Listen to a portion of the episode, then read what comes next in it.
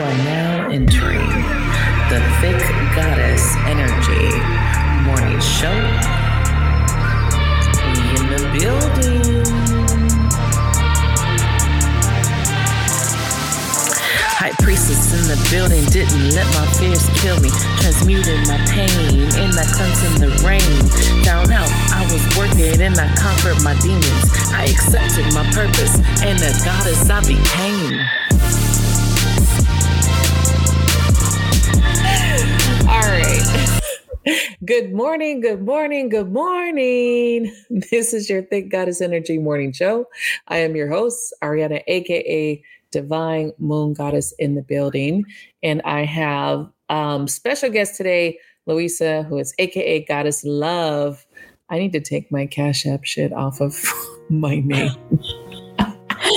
Good morning and good morning, everyone. Sorry, you guys, my screen. You guys can't see it, but um, I can see it. So that's going to annoy me. So let me just fix that. Apparently, there are scammers that have a Cash App with Divine Moon Goddess on it. And it is uh, spelled quite differently with some sh- added other shit. So you guys, please be careful. I am never, ever, ever in the comments telling you guys to send me a friend request and my Cash App. You guys should know where to go find my information to make sure you're not sending it to the wrong person. I can't help y'all. I can't help y'all. So today's episode, we are talking about um, natural women um, versus makeup. And it's because of the trend that femininity is connected to makeup. And this is not to down anybody, anybody who's wearing makeup. Um, but this is also to touch um, some pointers about femininity and what that means. And for anyone who's listening, not to, to get it construed and then have, we're teaching young girls that they need to pile on a bunch of makeup to be women. And that's what I want to touch today, which I was kind of irritated when you look up, even if you Google like how to be more feminine, because, you know, in this world we're, we're too masculine. They say the women are too masculine. If you're a go-getter, if you're career driven, if you're, if you're single, right. Just being single, just being fucking single and past your thirties apparently is you're too masculine. And um, I, I, I have been someone who has struggled with that. And, you know, Louisa, you could jump in it um, about what you've, but I've, I've struggled with that because being a go-getter or being dominant, it's you're too masculine. It's you're not feminine enough. And it's, you know, I have been this tomboy, you know what I mean? I've been the, the tomboy forever, which I, and I don't feel like you have to be a boy to love outside. And unfortunately, growing up, girls like myself were called tomboys because we were in the dirt. We were in the trees. We were barefoot. We were with rocks and stones and stuff. Kind of all the shit I'm into now. Yeah, right? I remember playing in the dirt, um, cutting up worms. Um, I just being outside as a kid. I, I always wanted to be outside. Yes. But you were deemed this tomboy because mm-hmm. you weren't. And I mean, I would still be wearing dresses, but I'd be, I'd be running outside running with those outside dresses. With a dress. And it's crazy because when I got into spirituality, I kept hearing that, that you, you have to find your feminine. And it was like everyone I would ask this question, okay, so how do I become more feminine? And that's what came up was like, oh, put a dress on. And it was like, mm-hmm. all right, I'm gonna put a dress on and I'm gonna feel more feminine. Okay. Yeah. Put makeup on. And it was like, hmm. okay. Putting makeup on now. And I'm not someone who likes makeup. I, all my life, if you even look at pictures of me, you'll see that I don't have a lot of makeup on on none of my pictures, pretty much my whole existence, besides maybe penciling my eyebrows, and I might put some eyeshadow on, you know, here or there, and some mascara. Yes, I've put lashes on, you know, here or there, but I have, I'm not the person with, with that wears like tons of makeup. That's just not my go-to. And a couple years ago, even though I have like um, sunspots and stuff all on my forehead, I still refuse to wear makeup because I'm like, why am I covering up? For what? I think we get um, Oh, we got someone who joined us. Okay. Okay. We have another person. Oh, we just started, so it's okay. Uh, Beyond the Raven's Eye Tarot. Um, so we just got into it, just to recap, we just got into it kind of talking about uh, femininity and how people are, are, you know, there's a trend of where femininity is kind of, and I don't think it's a trend because we're talking about how even when we were younger, being outside and in the mud, we were kind of considered tomboys. We were, yeah. you know, and we're kind of the same people who aren't really wearing makeup these days. Yeah, exactly. I sure. be outside playing basketball with the boys, right. and just like we were talking about before, be in the dirt. I was in the backyard. Right. Just, I just always wanted to be outside. If my hair was a mess, so what? Right. Um, I, yeah, my, my hair was like, I have crazy curly hair. So imagine now people know how to take care of curls. Back um, then, not yeah. so much. So I was just a, a wild child. Right. This is true, though, because being like port, pa- part Puerto Rican, a lot of it was cocoa butter or cocoa oil. Like, and I wasn't one of those people because I could never understand my hair. my When my hair was short, it was extremely frizzy and just like mm. out there. And I hated it. I'm not going right. to lie. Right. It's, took time to learn to tame it, though. Right. It's crazy because when I was little, if you look at my pictures, my hair looked so straight. And uh, my mom always had me with these fucking bangs. And I don't know why she always did these bangs, because I personally cannot stand bangs as an adult. I don't, you don't ever see me with bangs for reasons. I just can't deal with bangs. And then when I got older, my hair, I just started, especially in Florida, it started to get its own curl and its own wave in the humidity. And so I would just wear it, you know, do the natural look. But I, I don't know why um, from whenever this started that women have to look a certain way to be a feminine. Like, to be feminine, you have to wear a dress. You have to wear makeup. You gotta wear your hair in a certain way. And that's not the energy. Femininity is so much more than that. And especially in a spiritual practice, I think we're doing a disservice to teach in that way and say, when someone's asking you, how do I, how do I get more into my feminine side?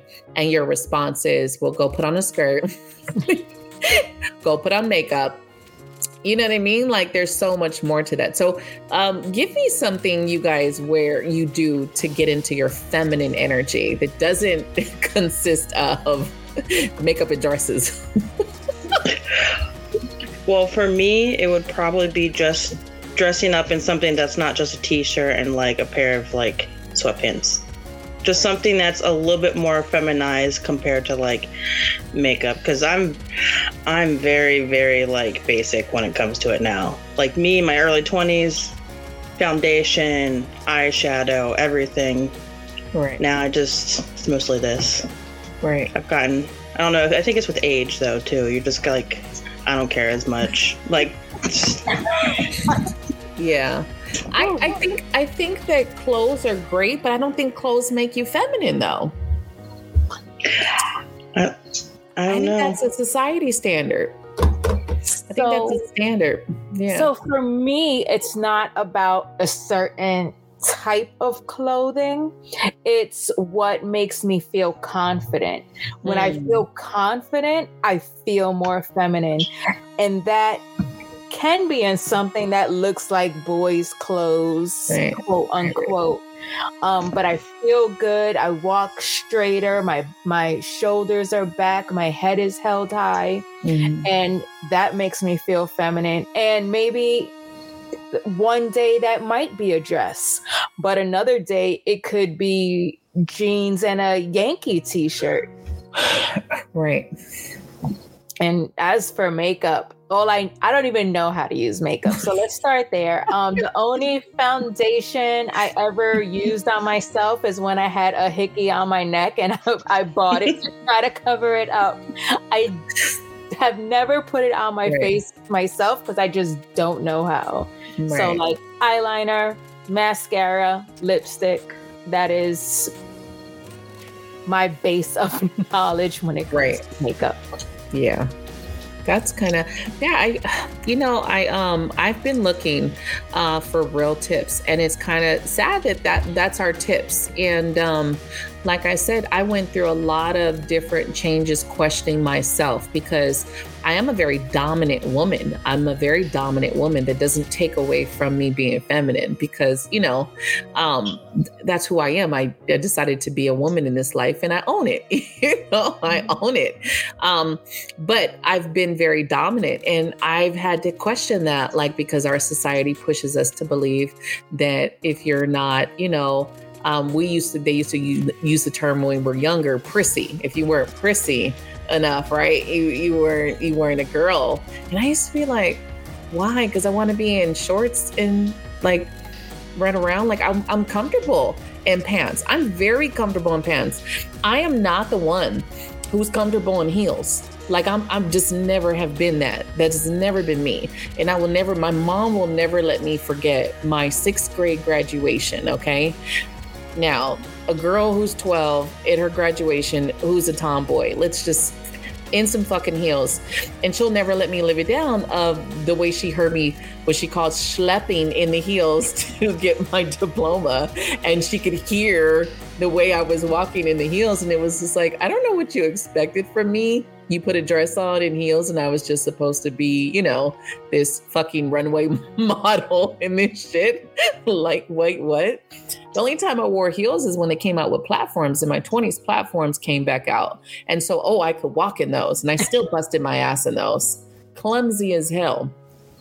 So I'm like, no, I don't wear, I, I wear flats. I don't wear heels. It's just never been my thing. I'm I'm not comfortable in them.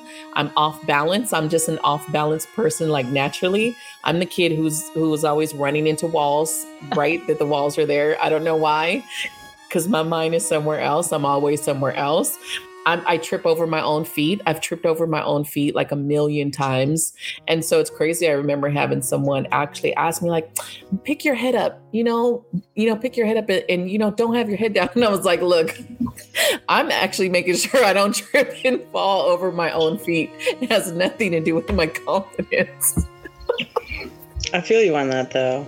Like growing up, uh, I had one aunt that actually got me like an etiquette video, like a V H S back in the day, to show you the etiquette of doing things. Yeah, it was. Wow. Yeah, it's it's just one of those things of like it tells you like if somebody borrows your shirt, they have to bring it back where it has no stains, nothing on it. It has to come back the way it was given. Stuff like that, just proper etiquette. I don't know. Proper etiquette. I've, I've always been tomboyish, or like I have like sometimes when I sit, I sit more masculine, where my like legs are spread open and I kind of like have my elbows on my my knee area. Yeah, but I think that's just a we all kind of have an equal balance of feminine and masculine to an extent. Right. I can't cross my legs to save my life. Like I can't. I'll- Even when I was younger, I couldn't cross my legs to save my fucking life. I'd rather do it like the, the men do it, you know, where they old school, like, you know, you cross it over like the knee with the oh. ankle. Yeah. Yeah. I sometimes do that. And I can't even do that. Crossing the legs is just not for you. And you know what? Nothing wrong with that. Right. Now, I don't sit with my legs open in a skirt. Like, I do know how to keep my legs. But no, I, I've never been able, I've, I've always had thick thighs, you guys. Even when I was skinny, I had thick thighs. So my thighs have always rubbed together no matter what fucking thing I had on. And me personally, being in dresses, my thighs were always rubbing. I'd always have a rash no matter what age I was. And it was just like, what, this is no fun. Like I would rather be in my shorts or my pants and not have to worry about that. You know, I've always had my jeans that would uh, mess up in, in the thigh inner the inner thigh. You know, and I think women who have who always have like thicker thighs, they they'll you understand what I'm talking about, because yeah. it's always an issue. And that might be why I strayed away from dresses even getting older, because it was just like, man, if I'm always gonna have a rash, no, fuck that. Well, that or fishnet. fishnet and rubbing thighs. Oh my God. Yeah. It no. is like Ooh, the worst pain. Yeah. It is worst pain. That's dangerous. Now, we kind of were talking about the uh, makeup, and we got Queenie on. Uh, she popped in a little bit late, but because Queenie does wear makeup, and um, I have nothing against it. And again, I'll say it again. This is not to talk shit about anybody who gets up and puts makeup. I commend some of you guys because I watched some of these tutorials and I'm like, what the fuck? I cannot do that to save my life. Um, but Queenie, talk to, talk to us and tell us your, what, what, what makes you get up every day and put your makeup on? And well, I mean, with me, you know, I'm, um, ever since I was like fourteen, I always felt that I needed makeup. You know, I went to school with makeup. You know, I see my mom wear makeup. You know, I seen my family. You know, a lot of my family members never wore makeup. My mom always let me wear makeup since I was fourteen. And and then um, I went, one day I went to school in sixth grade and a teacher made me literally take it off. That was just my no-no. I forever never said I was never gonna take my makeup off again. But I feel more feminine. I feel more in control. I feel more, you know, like myself is, you know, being attractive, you know, because, you know, plus now I'm I'm about to be over fifty, you know, I'm about to be fifty-one, you know, so, you know, those, I, I don't, you don't, I don't have many wrinkles or anything, but I feel older now. So, you know, without the makeup, it's like, no, I don't think so. So I need my makeup on. I need, and plus, you know, I'm really fair skinned. So I have freckles all over the face. You know, when I was younger, they used to call me freckle face. And I, I hated that because, you know, it, I had to cover them up. You know, I tried everything, lime juice, lemon juice, everything just to cover them up. And the only thing that would ever cover them up was the makeup. So no, from now on, from the rest of my point on, uh, I, even before I go to bed, I try to remember to take it off because I know it is no good for your face. But right. Otherwise, there's no way in hell am I going out without makeup. So, no. To, it's definitely to each his own. There's there is no bad, but even you see how we we are. It, it's a program. It's a program to think like I need this because you know how many kids want freckles. I was one of those kids. I adored fucking freckles. You know how many kids wanted? I got them all over my arms. Mm-hmm. Now nowadays it's literally a fad. Like people yes. actually get it tattooed on them, or they get like where they actually take makeup and dot it so it yes. stays for like a little bit of time. Yeah. Like it's the new thing, and the more the freckles, the better. Yeah. Now they're doing makeup to put freckles on. Yes. Yes, and it's crazy because things of our, chi- of, our, of our childhood shape us, right? It shapes us to believe these things. But when you're looking at it, you're like, this has actually nothing to do with me. This has nothing to do with with what being a feminine is. It really doesn't.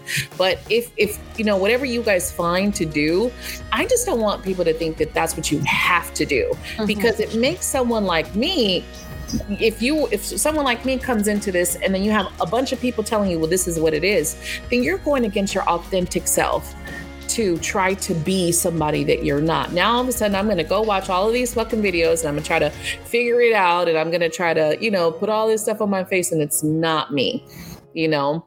And I'm going to try to be feminine. Again, that's going against who you are, when I don't think being feminine has anything to do with that. Because I'm super fucking cute and comfy in my jeans and my shirt, you know. And then there's different stuff that I do. You know, I love my hoops. There's things with, which we do, which I still don't think that's feminine, just being feminine energy. Because I that's think right. when you're trying to be at a masculine, masculine is the the doer, the goer, the... Mm. the um, do, do, do, where feminine is like the calming, receiving, relaxing, you know, yeah. energy, right? I was, yeah, I was told once by somebody, our most dominant side is our masculine side and our least dominant side is our feminine side. Yeah, yeah. It's a long time ago I heard that, but it's it kind is. of like the the equal balance of each part of ourselves, like the sacred yeah. feminine. Yeah. Uh, without my makeup, I feel more dominant. So, mm. you know, I feel like let's go and go do this, you know, and I get my stuff all hooded up and loose and let go, you know. And then I just put a little bit of cover up and lipstick, and then I'm good, and mascara, and that's all I put, you know. And I was just now talking to my daughter, you know, I even still dye my hair so the gray don't show. My yeah. daughter is thirty. She don't dye her hair, and she got gray all coming out. And and I told her, I says, I was doing this, uh, you know, this podcast. And I says, Tiana, you're not going to dye your hair anytime soon? She said, no. She said, I'm all natural, Mom. I said, but you got gray hair sticking out. She said, no, I'm not dyeing my hair. I'm not wearing no makeup. I'm not doing anything. So I said, okay, that's yours. So right. yeah, I dye my hair. Yours. It's not because of my gray. So I have a lot of gray hairs, actually. I have tons of gray hairs. I just don't like my brown. I've never liked my brown. So I've I've been dyeing my hair since my teens because I don't like the color brown. The color, I call it a dull brown, right? Um. So, but I, I can care less about the grays. Like, I, I I just feel like we earn it. Like, you know what I mean? Like, we earn it. And my dad got a bunch of grays early on. Like, he was in his forties and he had all of these white grays. And I have them in my um eyebrows. Like, my eyebrows are full of white and gray hairs. And I'm like, okay, I'm forty-two. Like, it is what it is. Like, I don't make, like, I think we, a lot of it, of course, is ourselves, of the afraid to get old. We're afraid to be like, because if old is some crime to be old or to look old, right? And I, and I see a lot of people where people get stuck in their twenties. Like, if the twenties were the best ever. And I'm like, we were very stupid in the twenties. I don't know if tw- the twenties is where we want to stay. But a lot of people, especially women, because, you know, especially old school, if we look at it, if we just look at it, the reason why, if you look at decades ago, right, you women were only good in their prime, which is considered in those twenties, right? The teens to the twenties, because if you look back, you know, teens to the twenties, you were in your prime. Anything beyond that, you were uh, like, uh, you know, you were you weren't worthy of anything because you're you're past your prime. But now that things have changed and you literally can be whoever you want to be, you can go after your career. You don't, your, your only value is not between your legs anymore. Your value is what you make it now. This is where I think consciously we need to shift the narrative and not keep pushing the only your value was as good as what you could produce as either young as giving babies or what you look like and being a, a prize, you know, this prize, you know, trophy wife. Yeah, um, with it's with makeup and everything though, I would say that it can be a tool. Like for Queenie, she said she does feel more feminine, but for some people, it's like you put it on and I think it actually makes you feel less feminine mm. because you feel silly or you don't like the way you look, or you're you become self-conscious that now people are looking at you with your face done up this way. Right. So it it can be a tool, just like with the dresses and maybe with light colors, wearing pastels and pinks and all of that. Like And and like Amanda was saying before, it is about a balance. Like, look, I have a freaking glitter wall behind me. I love glitter. That doesn't mean I have to wear makeup and wear dresses and heels twenty-four seven to feel like a feminine being. I feel like it's more in your actions, mm. more in what you were do- what you do, like how you were saying before. Um, the feminine energy, it's about receiving, it's about love, it's about being in that healing energy. And for me, that's actually when I feel feminine, when I'm allowing mm. that side of myself to come forward. And I don't have it come forward all the time because I'm a very assertive person. Right. I am straightforward, straight shooter. I, I usually say whatever the hell I'm thinking. And it's like, take it or leave it. Like, this is what I have to say. And I don't think that part takes away from me being feminine, but it's about finding my balance, but not in right. what I wear. Right. I will say this with like generations. My mom was like, she graduated in nineteen seventy. So for her, their biggest thing was being able to have guys wear actual blue jeans in school because they had right. to always dress up in dress pants and girls had to only wear dresses. Right. Like right. that was like, that was like how much of like they had such strict like guidelines of being feminine and being masculine. That right. girls can never even wear jeans. Right. No, no leisure clothes. Yeah.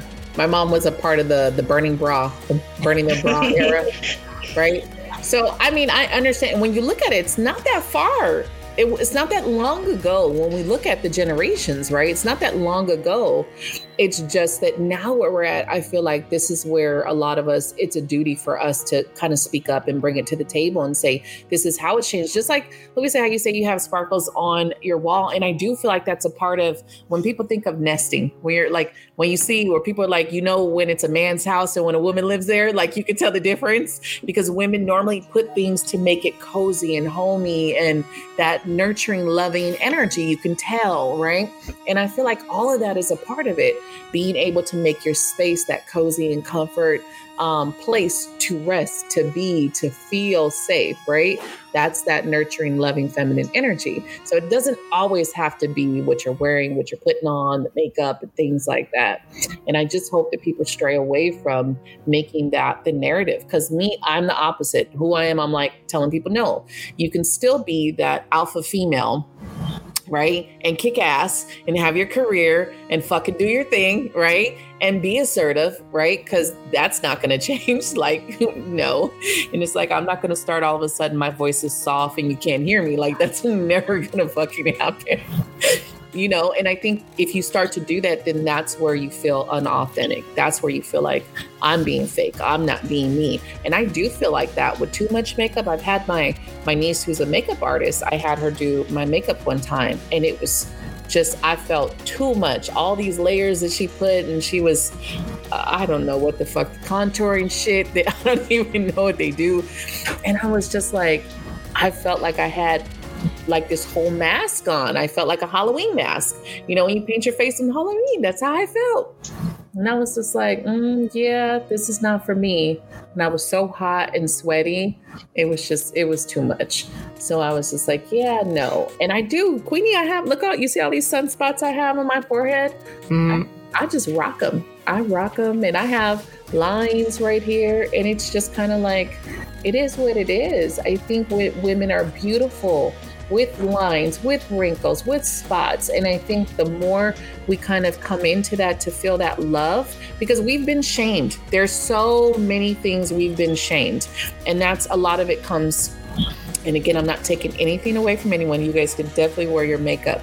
But if you notice the reasons of when you get down to the whys to you do it, you're going to find some of it is tailored to hurts and pains, of course, traumas, and of course, the stereotype in society's belief systems, right? But if you're doing it for you, just for you, because you're doing it for you in that way, by all means, keep doing it. But my only my only thing against the, the when you type in how to be feminine, all of these makeup videos pop up. And that's my that's my thing. Like, um, I was watching this one lady, she was saying she had like ten tips of, you know, if you're, if you're too masculine. And like the first tip was um, your the first tip you talked about was Um, if you if you're always planning the dates with a guy, if you're always needing to do things, and again, we talk about balance, because I've talked to some guys and I've done a podcast where they don't always want to be in charge of the dates. They don't always want to have to figure it out. They're like, can you figure it out every now and then? Because men even say they're pressured to show up. They're pressured to be the one. I got to plan the date. I got to make sure it's it's fucking fireworks and amazing. I got to, you know what I mean? I got to make sure that, the, the you know, everything is laid out. And it's like, us as feminine, we never think about that, of how much pressure a man has on that, especially the first date. Oh my God, they have pressure on that first date. And we're always like, okay, take me wherever, I'll go wherever, you know, and that's, I don't feel like that's okay all the time. So I think we can be in that energy, like, look, let's go here. You just show up, come get me, boom, we're done. And I was just listening to her tips and I'm like, all right, there's still a balance here, because again, men don't always want to be in charge. They don't, they sometimes like when women are just like, look, we're doing this. And they're like, whoo, okay, you cleared my plate. Well, I, I always take charge at home, so. You know. Exactly. And you and your husband have been together how long? thirty-nine years. Exactly. So that whole thing of of men don't want you to know. No, it's bullshit. Some men are like, look, you handle that. She's good at that. I just get to pay. I'm good with that. Exactly. And and like Amanda was saying before, we all have the masculine and the feminine. So they have their feminine sides too. So when we're able to take control in a healthy way, they're allowed to be their softer selves. And right. That's okay too. Right, right, right. Because of that balance. See, it's keeping that balance. One of her other tips, and I wanted to know what you guys thought about it. One of her other tips was um, to cry in, in front of men. And she was saying that um, a lot of women don't want to cry in front of men. And I was like, I think there's a, a time and place for everything. I think if you're just having spazzing out every moment and you're crying over everything, I don't know how effective that is or how feminine that is to yeah, just man. be waterworks on everything that's going wrong in your life. I was like, I don't know. I'm sure if this is the right tip. Yeah, I'm, I'm definitely not sure about that one. I mean, I personally do not like to cry in front of right. anyone. So, yeah, that's a struggle. I, I, it, it takes it takes really hard for me to cry. It's really right. hard for me to cry. Right. I will say this, that one, I think we're finally in for like women having our own power time. And this is mm-hmm. starting to finally happen, which has honestly helped a lot. But I think also with it, like men have what we call like toxic masculinity, because they have the same thing where they were taught to not cry. They were taught to not have emotions or be emotional or sensitive. So it's like a, we have to change the ideals of how we see society, that both can be that way. Like right. both of us can be emotional. Both of us my can husband, be dominant. My husband cries all the time. He is like a crying magnet. It could be a song. It could be something yeah. that he's saying. It could be anything. He just bursts out crying all Aww. the time. And we're like, why are you crying? Oh, I don't know, but he got tears. And it's like, okay, babe, okay, okay, calm down. But he just starts crying. We need to tap into some of that. See, I understand, because, you know, and we all know it, it kind of goes down to who you are. I'm, I have the Gemini moon. So, you know, I, I don't like to cry either. I'm, I'm like, yeah. If I can hold it in, I'll hold it in. I'm just not that person. Like, I really have to be in this space of it's bottled up to cry. I don't like just crying in public and shit. Like, I feel you. But see, like, I'm this kind of the same way, but I think one of the things that, like, is a trauma response for me is I wasn't, like, given that nurturingness when I was younger. So if somebody shows me, like, you know, like, oh, are you okay? Is everything fine? I I just automatically cry without yeah. even trying. And I have to be like, I'm sorry. It's just, it's a it's a natural response I have, and I can't, like, I can't stop it, but it's it just happens. Like, I already know. It makes sense, because I wasn't nurtured as a kid, so I'm not I'm not good at the, the crying. And um, I have to feel safe to cry. That's my biggest thing, is the trust. If I don't feel safe, I'm not, because it is, me personally, it has been a weakness. That's been like, no, I'm not showing you that I'm weak. And so that's something I'm still working through. Um, but I just still think there's a time and place to cry. Yeah. Yeah. I like like her, I wasn't nurtured as, you know, a child. So, you know, that's why it takes me a minute to try to even cry. You know, I'm like, if you're cuddling up on me or something, I'm like, what what are you doing? What?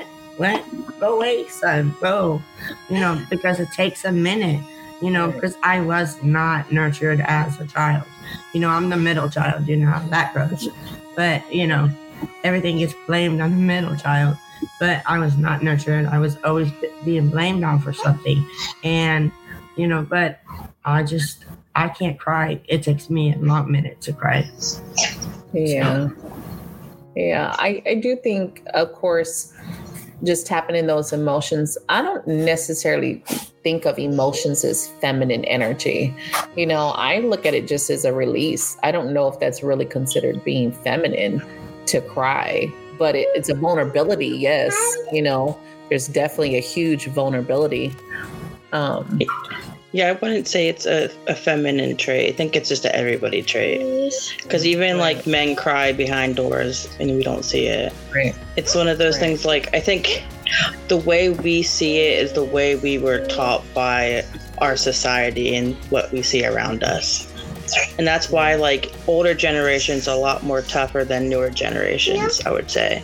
At least with everything going on, because you kind of had to deal with it and you kind of had to be okay and get over it and just keep going.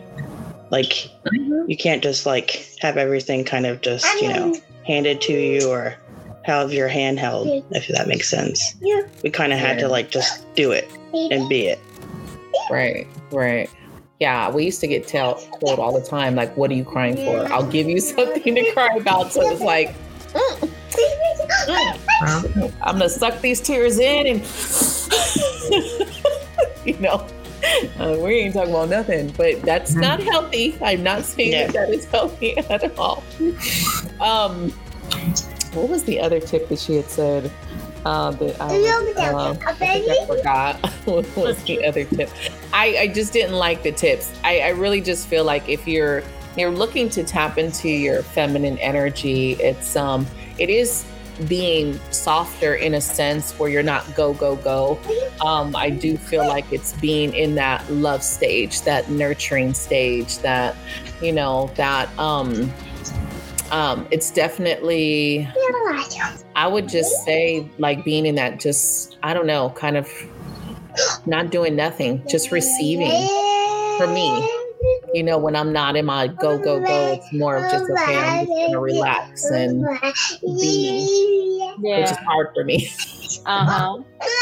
Yeah, that, that is also great for trying, for working towards being in your feminine energy, just allowing yourself to be, um, allowing yourself pleasure, because that's part of the feminine, and that whole receiving and and and being okay with just letting yourself relax.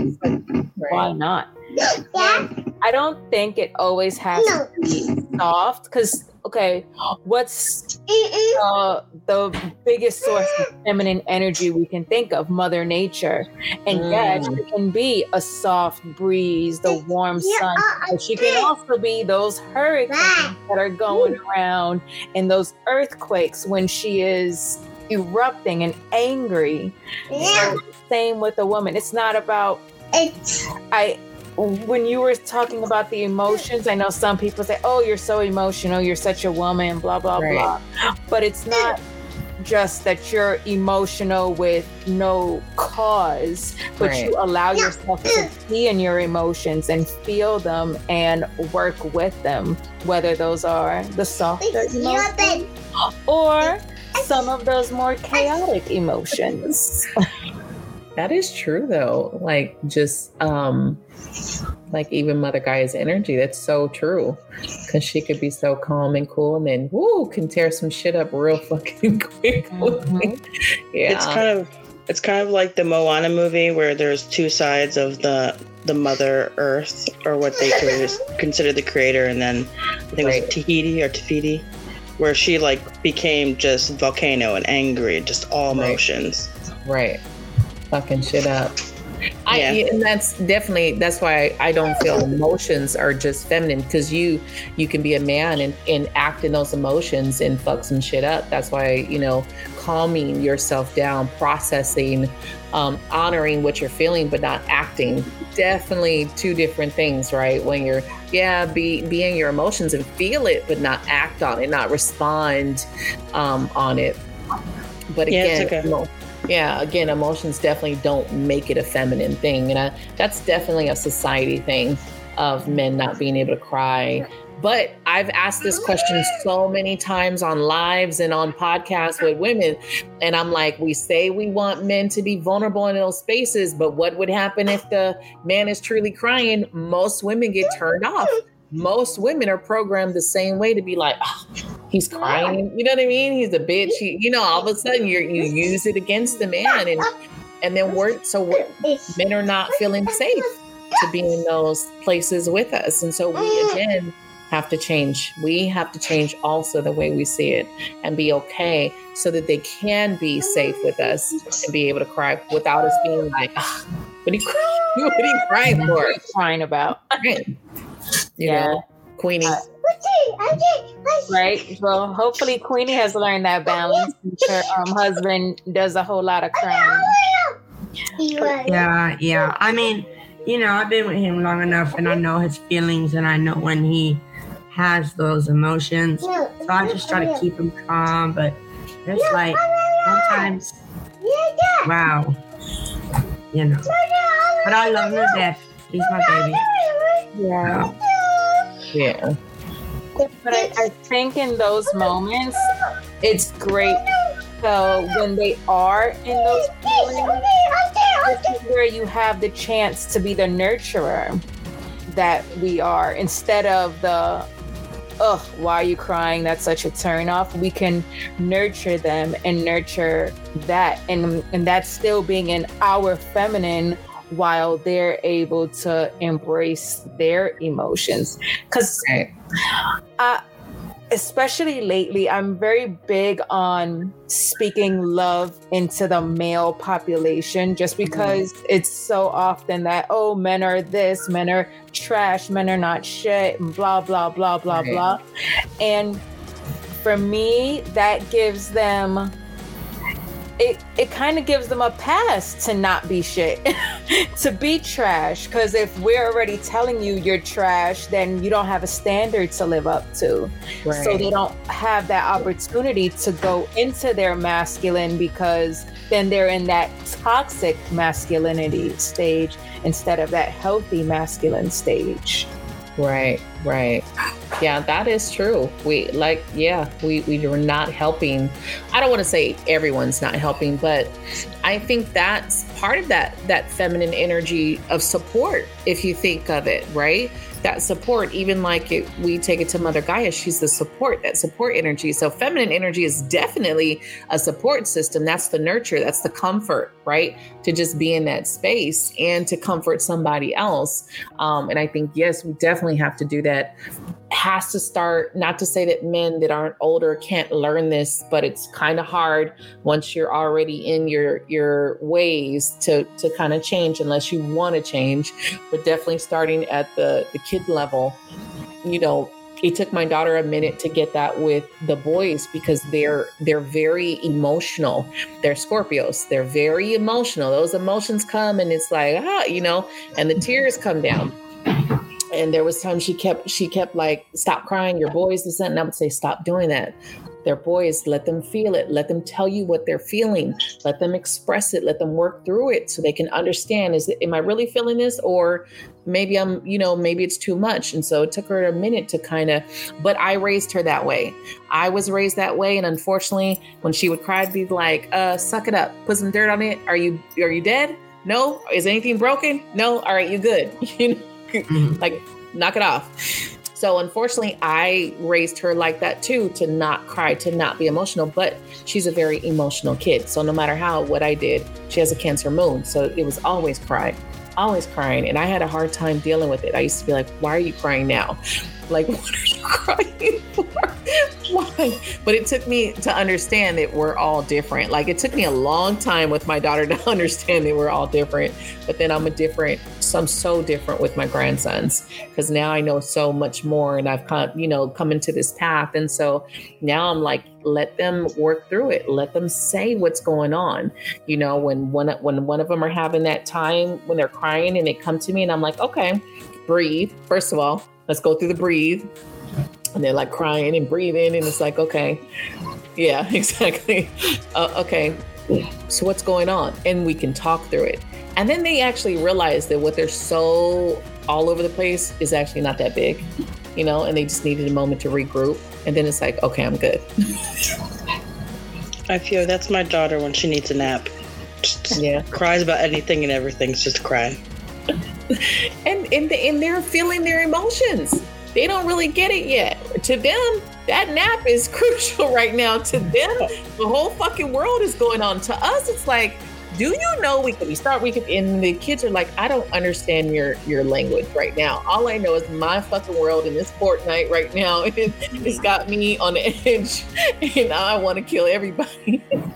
Oh, my, my daughter, she's a Pisces moon. So she's always like internally emotional, but she's also very stubborn because she's on a cusp of Aries and Taurus. So she's just a stubborn, emotional child all the time.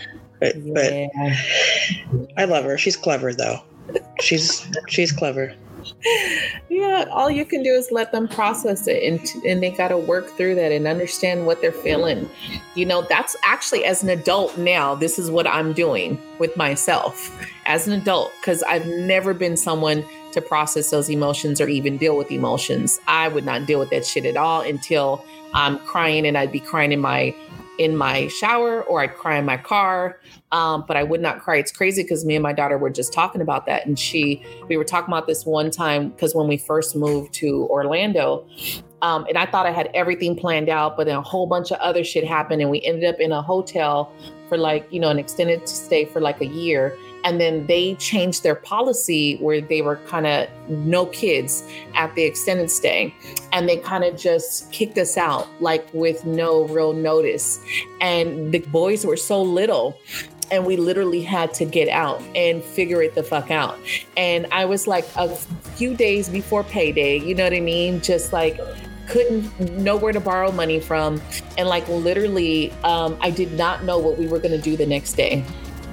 And I was like trying to stay strong. And I remember like that next day, right before we had to, like that day, my income tax was in my account and I wasn't expecting it. And I just started crying when I checked my account. And my daughter was like, Mom, that was like the second time I had ever seen you cry in my whole life. And I was just like, wow. She was like, besides watching movies with you every, you know, stuff like that, but just real life stuff. She said, Mom, that was the second time I had ever seen you cry. And I thought about that. My sixteen year old at the time, she was sixteen, had only seen me really cry in life two fucking times out of all the stuff we had ever been through. And I was like, damn, you know, like, oh shit. Because I would not show her. I always wanted to show her everything was okay and we weren't falling apart. But I'm like, that did her a disservice because life falls apart. Shit happens and you got to figure it out, you know? And so now I look at it and I'm like, now I'm crying all the time. I'm like, fuck it. I'm crying. Oh, well, fuck it. It's so different. And it's so hard to do it, Queenie. Man, this shit has been rough to get to this place because I still fucking fight it. But I'm tired of the towers. I don't want no more towers from spirit. I'm doing it. So now I'm just like, fuck it. With these emotions, we're just going to go. We're just going to go. We're going to feel it, process it. And now my daughter's like, okay, you're just crying all the time. Yeah. And when, when, when I do finally do cry, it's like, then I'm like angry. I'm yeah. like, no, fuck this. I'm going to get this shit done and we're just going to move forward. And that's what ends up. You know, because my emotions end up falling up and it, and, and it happens like that. And then I end up just saying, fuck it, I'm moving. Let's get this done. So that's, and that's, you know, like I said, it's very rare, but when it does finally happen, I'm I'm pissed. I'm moving. I'm done. Yeah. So, that's See, I, I feel you on that. Yeah. See, if I'm pissed, I get productive. Like I'm going to go do stuff, clean stuff, anything to get me from like blowing up on somebody. That's one of those things like to counteract it. Mm. And if I'm like really like in my feels, I'll listen to music and try to meditate to it, like feel the feelings while I meditate so that I can like let it out some way. It's helped. Yeah. I would say that. Yeah. I think it depends on what the situation is, right? Because I do feel like you should express yourself. most of the time, right? Unless you're expressing yourself, the other person is expressing themselves and it's not going nowhere, right?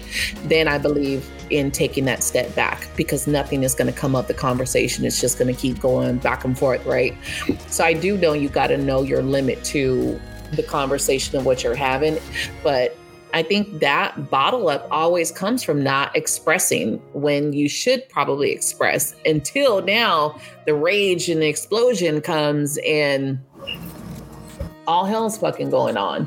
And I've been there so many times of not expressing, like holding in, holding in until I just fucking blow up. And, and then here comes the, the harsh, harshness of the situation, right? When maybe yeah. we could have went when we were still peaceful. Mm-hmm. Yeah. yeah, for sure. I, for me, I have like a Leo moon, so I like have to like find other ways to like release it without kind of keeping it in, and I don't try to do it to a person. I'll be nice enough if it's a person really being like a big, you know, D word. I'm going to like put them in their place nicely, but not like put up with it. Right. I'm not gonna like cuss them out, call them a whole bunch of things, but I'm just gonna be like, you know, this is how it is. Right. Yeah, because I think feminine power is so strong. And I think that's where people get, when we say soft, they think like you can't be forceful or you can't stand in that power as feminine. It's like, no, what the fuck do you get that from? Mm-hmm. Like, not even. We are supposed to master ourselves though. So just remember that even as you're all, you know, all of our signs and moons and shit like that, we are meant to master that shit. And I have not mastered none of mine, so I'm not talking shit to anybody, but we are supposed to master them. I have counteracted my Gemini moon. I think I'm doing really good with that. Um, we have some other stuff we, we still got to work on. I think I'm doing really good. My Venus in Capricorn, I think I'm doing really good with that one. I've let so much stuff go. Woo! The need to control everybody. I have so let all that shit go. I think I'm doing excellent there. I feel you on that though. I definitely feel on that. Yeah. I will say that like, for me, it's definitely been trying to make a balance. Like mm-hmm. me, when I was younger, I was a lot more extroverted. And now that I'm older, I'm like an introverted extrovert. Like I just kind of want to stay to myself. Don't really like have a big circle anymore. Just, you know, do me and my family and whatever I have to do. Yeah. I don't think you need all that. I've never been someone who likes the whole huge group stuff. I mean, I'm always, I like... always have or know a bunch of people, but I still go into myself and I'm the loner. I just like I, I just like my my time. Same. You know, I don't like calling and talking to people every day. I mostly don't. A lone wolf. It's it's because your energy is what they like. They see it, they feel it, it's bright, and they're like, oh, this is great. But we're just kind of like, yeah, I'm here, but I'm also like gonna go and like be to myself. I'm yeah. fine without anything. I can't do that. I see other people and they're like talking on the phone with a million people all day long. And I'm like, yeah, I can't do that. I don't call me every day. Like, I don't feel that. I don't call. I'm just not that person. I, I don't do small talk. So if you guys have ever noticed, like I have to have a, a conversation or a topic, right?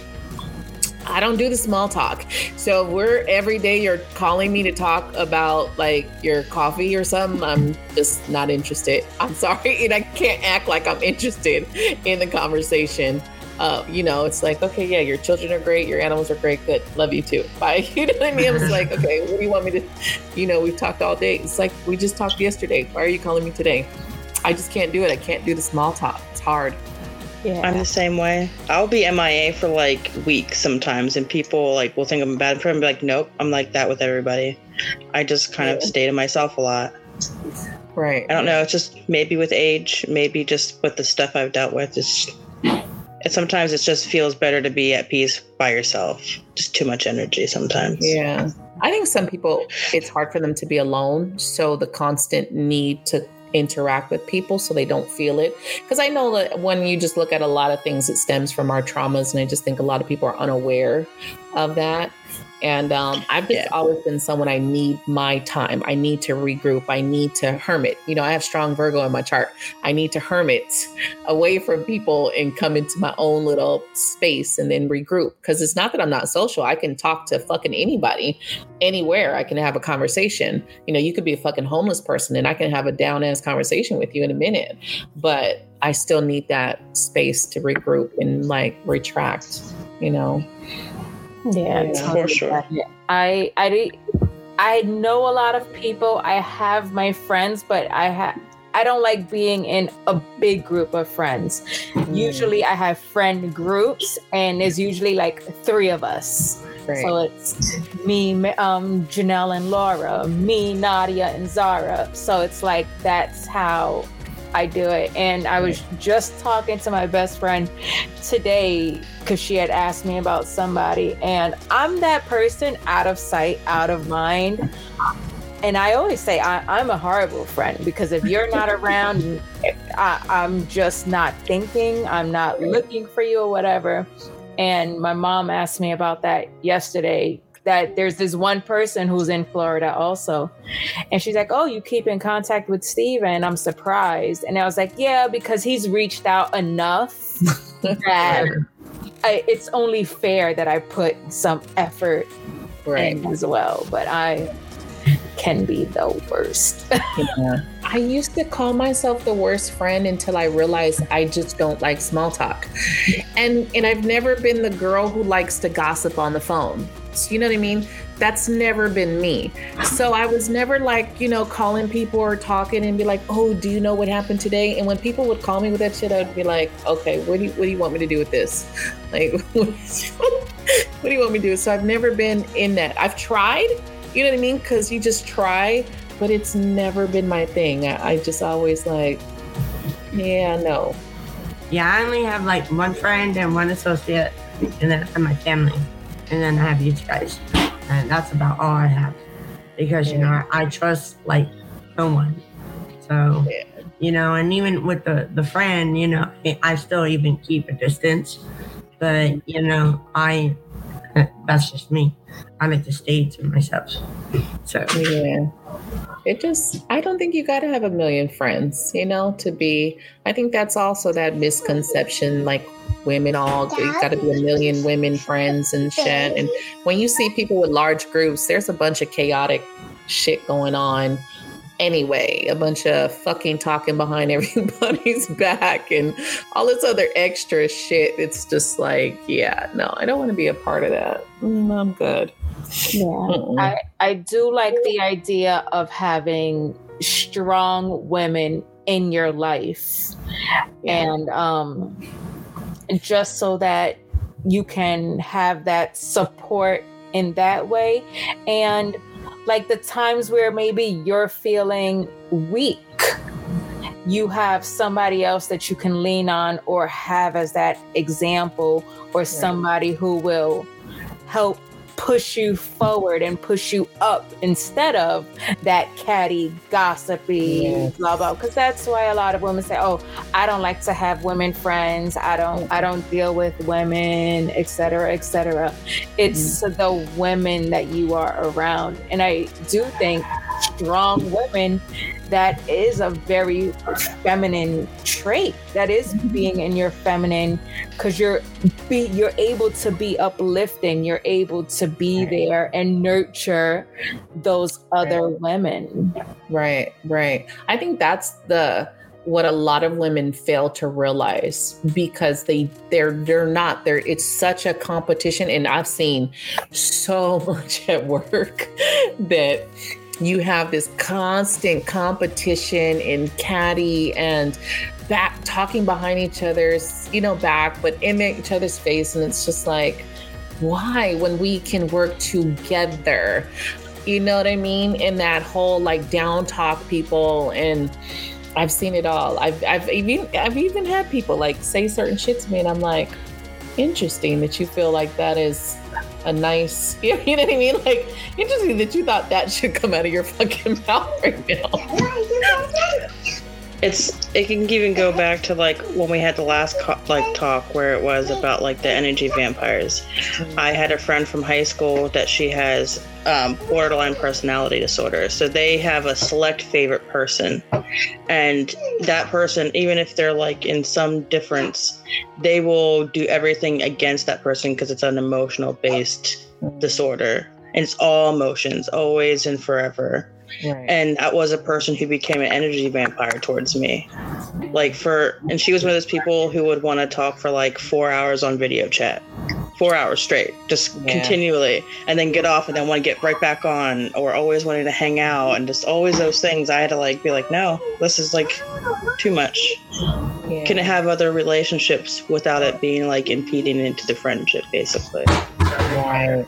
I, you know, it's crazy that I actually just kind of went through that with someone who I didn't realize was as negative as they were. And like two years later, we just fell out. And it was kind of this realization of all of our conversations, it's always the negative of what is going on and who's doing what. And that's how the conversation, and it's crazy because it was just like, did I really, am I this spaced out that I never really noticed this shit? Have I really been like that off that I've just not noticed this? And because every time you kind of, you know, we talk about healing and we talk about changing our path and how we grow, is when stuff started to get more apparent to me, like, wait a minute, this, these conversations are not uplifting. These conversations are not positive. They're actually all fucking negative. And then you just start to realize it's like, holy shit, like this is not, this is not, and that being on video chat for like hours, it's like, I got shit to do. I, I can't sit here on video chat with you for hours. Like I'm actually taking care of some shit. Like I, I don't get it. But it's, I think it comes from that needing, needing that whole needing energy. I don't know. Whatever they can't get in themselves, they want to get it out of somebody else. It may not be their full intention, but it is what ends up happening. Mm. Like, and then you can't even have like other relationships. Like for her, it was an impeding. Like when I started to get into a relationship, though, that we weren't going to be friends anymore. That basically me being with this person is going to cut her out. And it's like, that's not me. It's not a me thing. It's a you thing. Like, yeah. I should be able to have whatever relationship and boundaries or my own time to myself, because it right. gets like smothering. It's that smothering energy. Right. I had a, a, a best friend. We were we were best friends for about twenty years. And when new people would come around, she would act a certain way. And it was like she was jealous of like new people coming around. And it was like, wait a minute, why are you mad off of new people? Or like, we didn't even like the same stuff. We started to grow apart. It was just like we weren't the same people.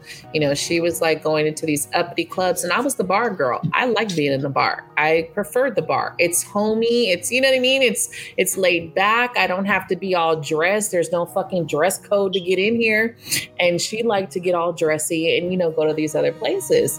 And we were just not on the same page. And there was a lot of that cattiness of the, the new people, like, you know, that I was with. And we ended up falling out on some very, very bullshit ass stuff, you know? But that's probably the first time in my life where I started to stand up and say no more. Because the second you take it to the other level, you let your emotions get into it. I'm done. I cut, you know, and I ended up having to cut her off, and then ended up cutting the other people off because it was just a big, huge fucking mess. And it was just ridiculous. And I mean, I'm like, okay, I could be petty, but I ain't that petty. Well, yeah. Moments, but not that fucking petty. You know? Boundaries is another version of self-love and self-care, because you're doing it for yourself and making sure yourself is like protected. Yeah. And and sometimes I think it is that, like, partly because of just how society is, but also us as a general. Like, we've gotten so used to being a certain way where most of us, like, more masculine type females want to keep away from the drama because it's just not our thing. We just want to stay as far away. Just be like, nah, I'm good. You just you stay over there. I'm gonna stay over here. I'm gonna just do my own thing. I don't see a need. I really love um, working with women. I, I love us coming together. to, like, it's a game changer, right? And have these beautiful conversations and uplift. And I've never been someone who understood drama to begin with, right? I've actually always had drama around me in some way, shape, or form, but I never understood why. It was like, why am I always being sucked into this shit? Like, what the fuck is going on here? And you have to kind of realize it's what you allow. You allow yourself to be sucked in it. And I would, because you think this is what being a friend is, right? This is, I'm being a friend, I'm being sucked into the shit. I'm not the person where you're like, oh, you're my best friend, I'm gonna accept all your bullshit. No, don't call me. Don't call me with your shit. Don't, I know I'm not going to go beat up nobody with you. I'm not the best friend to call.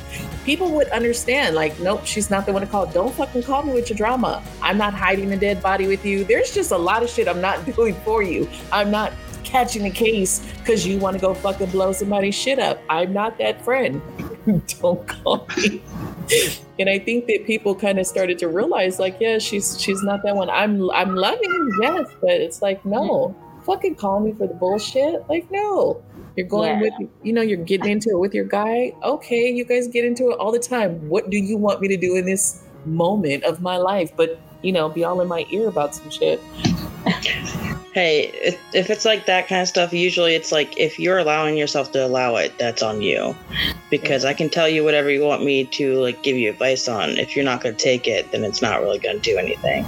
Right. Because sometimes people have to heal. A lot of it is just stemmed off of, like, wanting to heal or have a complete family or have all these things that we, like, know as ideals. And that's the one thing, like, I think as society, we have to be okay with being single and having children, being single, or even just being incomplete in the way that we grew up thinking that was complete. Like, right. It doesn't have to be that way. We have to be happy with being us in right. us. Yeah, there's a lot of stigma about that. Like, you have to be and you have to stay. You know, I had a, a client, a male client, who was so bent out of shape because he's on his spiritual path and so many things have changed where he's just not into the baby mother no more. And she's, even though she's kind of spiritual, it, he's just kind of changed his path. And she's kind of upset because she thought him going more spiritual would make things better, and it actually made him see that their trauma bond, or you know what I mean, it kind of op- awakened him in a way where it's like, I'm actually moving further away from her now because of where I'm at. But he was so bent out of shape of being family and everyone telling him like he's a horrible person because he wants to leave. And it's like, no, you're going to force them to be with her. I get that they had a child, but you're going to force him to be in a situation he doesn't love. The children see this shit. They know. Like, I knew my parents did not love each other. Fucking toxic as hell. Like, I told my mom all the time, why didn't you leave my dad? Like, why didn't you get up and leave? You could have left at any fucking time. What was the point of you staying? Her logic was, I was keeping the family together. Okay, so just fuck us up. You know, you're keeping the family together. All right, well, how did that work? Yeah, that that's like my mom. My dad had cheated on my mom. And she made us like walk around to go find this woman. And then all I can think was, why are you staying with him then? And he used to drink real bad. And um, he used to hit her, why are you staying with him? Mm-hmm. And then he ended up stopping everything. But after all that you've been through, why are you staying with him?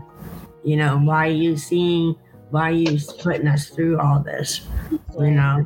And then as she got older, she just pretty much gave up and stayed with him the rest of her life until she passed, you know? Right.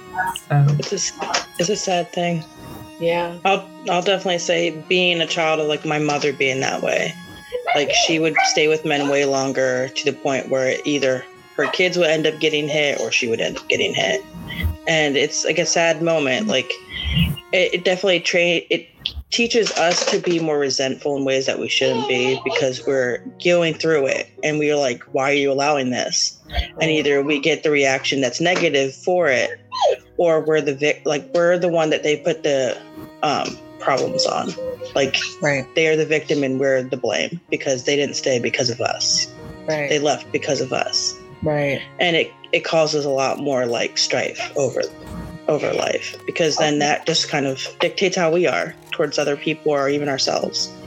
All right, because I, I definitely call bullshit on my mom talking about she was just keeping the family together. Because when I got to my teens, I got emancipated. I tell everybody this story. When I got sixteen, I, I got emancipated and divorced their asses and was just like, y'all want to be you? Bye. That's how I was. It's like, because I came to realize that my mom was actually toxic as fuck.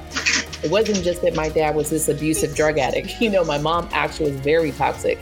And when I got to my teens, I was ended up having to try to calm her down and get her off of messing with my dad. And my dad would be drunk, but he would be off to his own. My dad was all, was a very peaceful drunk, what I saw in my teens. So it was like, where is this horrible man that you always talk about? Because I'm not seeing that. I'm seeing him trying to go off in his little corner and be to himself. And here you go, hitting him with some shit, fucking some shit up, starting arguments.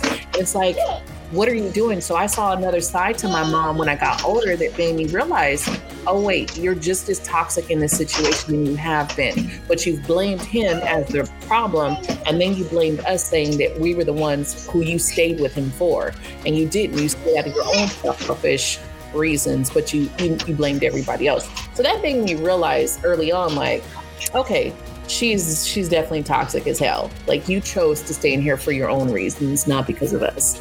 Because me, I was like, I didn't even want to argue. After, with my baby daddy, I was like, I'm done. I'm not going to fucking do the rest of my life arguing with you on some bullshit. We don't even get along. We don't even like each other.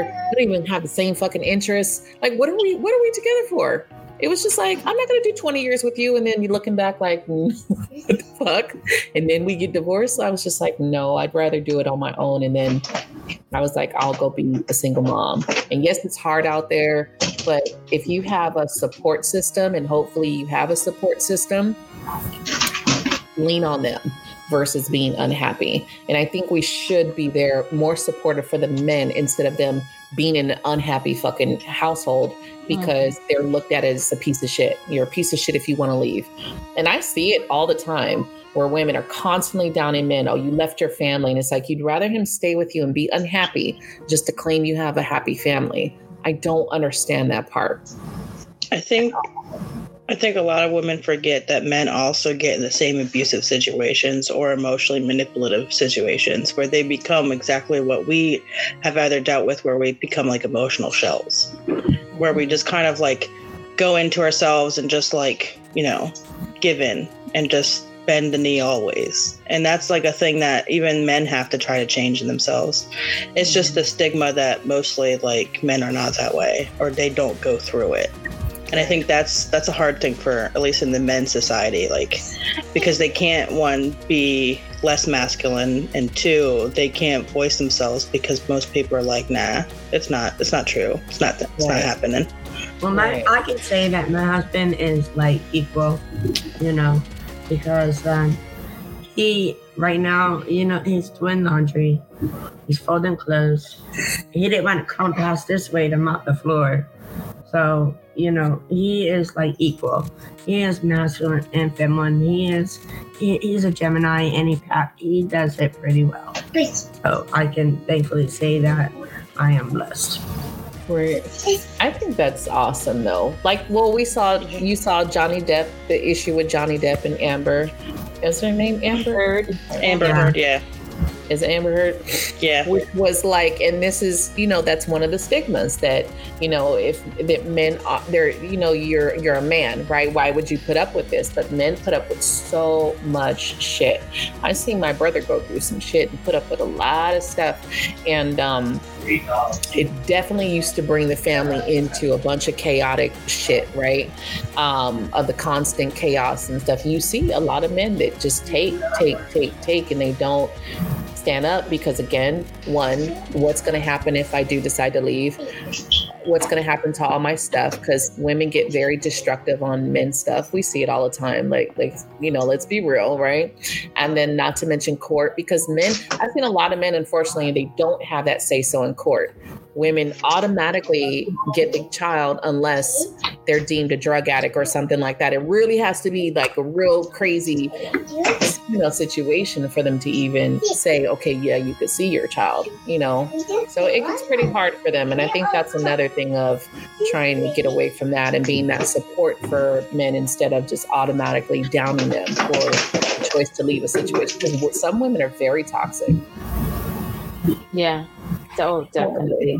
I mean, I'm sure I, I know I've been that toxic female in certain ways. Mm-hmm. Um, I, I've never been the destroyer of property, but the manipulation, yeah, I've definitely done it in the past. And I've had to recognize that in my toxic relationship where we were both toxic, where now I'm able to grow from it. But at the time, yeah, it it was me, my toxic femininity. Yeah, yeah. See, I will definitely say, like, I have a partner who is in a relationship with a girl who is more narcissistic and more herself, where he literally had to go months without even getting any sexual stuff from her, just to, like, do everything and anything in the house for her. And it was, like, a hard thing because you kind of get stuck in that, like, how are you going to be able to trust the next person you're with if you can't even, like, get out of that same feelings of trauma, if that makes sense. Right, right, right. Yeah, I think we all, I mean, when you just grow up with toxic people, you will have those those traits, you will, until you learn. There were, there's definitely moments that I can look back of myself, especially emotional manipulator. That one I have been, oh my God, I have been. It was up until like last year that I realized, oh shit, I still, I mean, you know, in so many ways, still emotionally manipulating. But like there was some things that I just never did. Like I never used my daughter against her, my daughter's father. Like it was never nothing like that, because I was very adamant about that. Like, I'm not going to force you to be the father, and I'm not going to take her from you. You have a choice, and you chose what you chose. You know, that's your choice, and you and her will have to deal with that when she gets older. Like that was my thing with, with her. Like, oh yeah, the emotional manipulator, which I never really, because I'm not an emotional person, didn't realize that, didn't realize that's a thing. But you definitely can hit those chords, you know. But I look at who I was raised, and I'm like, yeah, I could see why. Because my mom was the guilt tripper, you know. She's like, you know, guilt trip you into everything. It's just like, all right. Yes. Yep, the passive aggressive stuff. Being one way in, at one moment, and if you don't do it, you get the exact opposite way, and they're very aggressive about it. Yeah. It's, it's horrible. Yeah. I will say there was definitely with my first baby dad. He had a drinking problem, and his is like hereditary, so it's like it's even harder for them to kick it. Mm-hmm. And he wasn't there for our daughter at all, and she had cystic fibrosis, so she's in and out of the hospital a lot. And it's even like the stigma of he he knows I'm a good mother, but at the same time he's not afraid to tell people that I kept her out of his life when I never did. Yeah, you, you can't make a person a parent. You can't make a person actually do things. You can't make them do any of that. It's either you're going to step up, fear fear or not, or you're not. Right, right, right. You definitely cannot. It's not, it's not a, you could fight all day long. You could, you could go to bat all every day, and it's not, and it doesn't matter if it's the, your partner, your mom, your dad, your sister, your brother, your children. It's at some point you realize that people are themselves, and they're going to choose what they choose. And your only choice or control in a situation is how you respond, right? That's it. There's nothing else you can fucking do in a situation. And I think that's where we drive ourselves crazy. We drive ourselves crazy on trying to force someone to see what we see or do what we want or be who we want. Right? The expectations, the expectations we have of them, and the expectations of how it really is, because we can never control anybody, and we never can control somebody's free will. That's like, it's the same thing with like even with our tarot. I think we talked about it last time. You can do one tarot reading one day, and it can change the next day because of that person's free will. It's about somebody. Yeah. Yeah. I've had people amazed. They'll get it one day and it's all beautiful, and the next day it's like, and it's like, well, what the fuck did you do? And it's like, well, I did this. And I'm like, why? We just had this beautiful fucking reading yesterday. You chose to do the opposite. You, instead of going right where spirit told you, you fucking go left. And it's like, wait, what?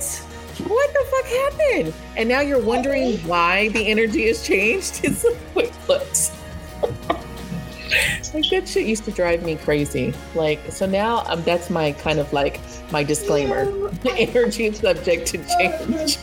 It's true though. It re- it really is true. It's. I think that's what we as a people, we needed to stop trying to expect what we expect people to be or to do, because how we would do it is not how they're going to do it. So we can't give them the same expectations, even if we're more willing to like be more, you know, generous, cautious, give them a little bit more leeway or give them more sympathy about stuff. It doesn't mean that they're going to have that same initial thought in their head. Right, right. I had horrible expectations my whole life. And ooh, I used to set myself up for failure with that. And it really is this path that kind of opened me up to understand that. Because every time I went back to whoever did what, it was always, I would never do them like that, right? I would, what I would do. And then I would have to catch myself like, okay, definitely not, we're not the same. Apparently, we're definitely not the same. So I would have to come back to that. You can't control how people how people respond. It's just not going to happen. So you just have to be okay. Some people can choose to not show up. And as hurtful as that is, at some point you got to accept it. And that's where a lot of people get stuck in the acceptance of what is. And I know for me, that's been a bitch to work through. The acceptance of people and who they are and how they show up, and it's just like, uh, uh, um, all right, release. I feel you on that though. Release. The only thing we can control is ourselves, and that's about the only thing we can do. Right. Yes. But it's not easy. It's not easy to try to like focus on yourself sometimes, because sometimes we want to focus on other people so we don't have to focus on ourselves. Because sometimes it's just harder to focus on ourselves, because then we have to really think about things. Oh, yeah. It's that cycle.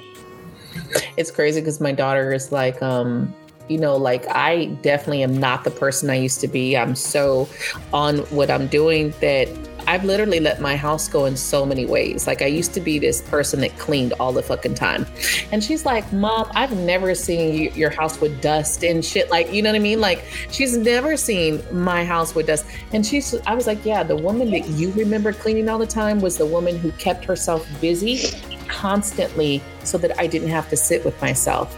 So I'd be at work and I'd come home and I'd, and I'd cook and I'd clean and then go to bed. And on my weekends, if I didn't binge watch, I was, I would take a whole day and I would clean from top to bottom, the whole fucking apartment and wash clothes and everything.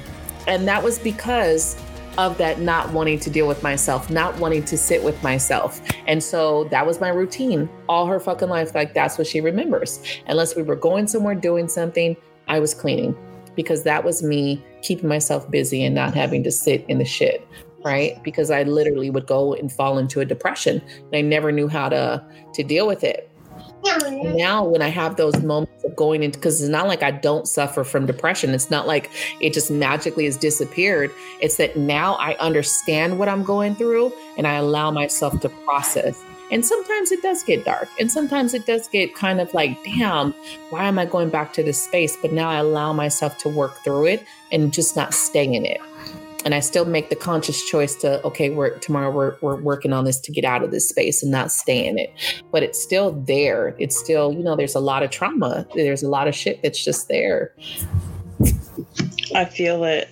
I feel like I definitely recognize like when I lost my daughter and I got the darkest in my like depression grief that I like could tell the things that I learned from therapy about like, okay, I need to go out and do something. I can't just sit in this. I have to go and try to keep myself out of this because this is not what I need and I can't stay in this. And I would say that is a beneficial thing that I like was able to be able to see and notice in the like the moment. Right. Like it does help. It does help to go to therapy to learn more about yourself and more outlets. Right. I think one of the biggest things is I think what I kind of uncovered was that society is so afraid to talk about that darkness, right? Because a lot of our darkness goes to suicidal thoughts. And a lot of people get very scared to talk about it because it's like, oh no, we don't want to talk about it. And it's like, if I don't talk about this shit, then I just think about this shit. But so I'm going to talk about it, right?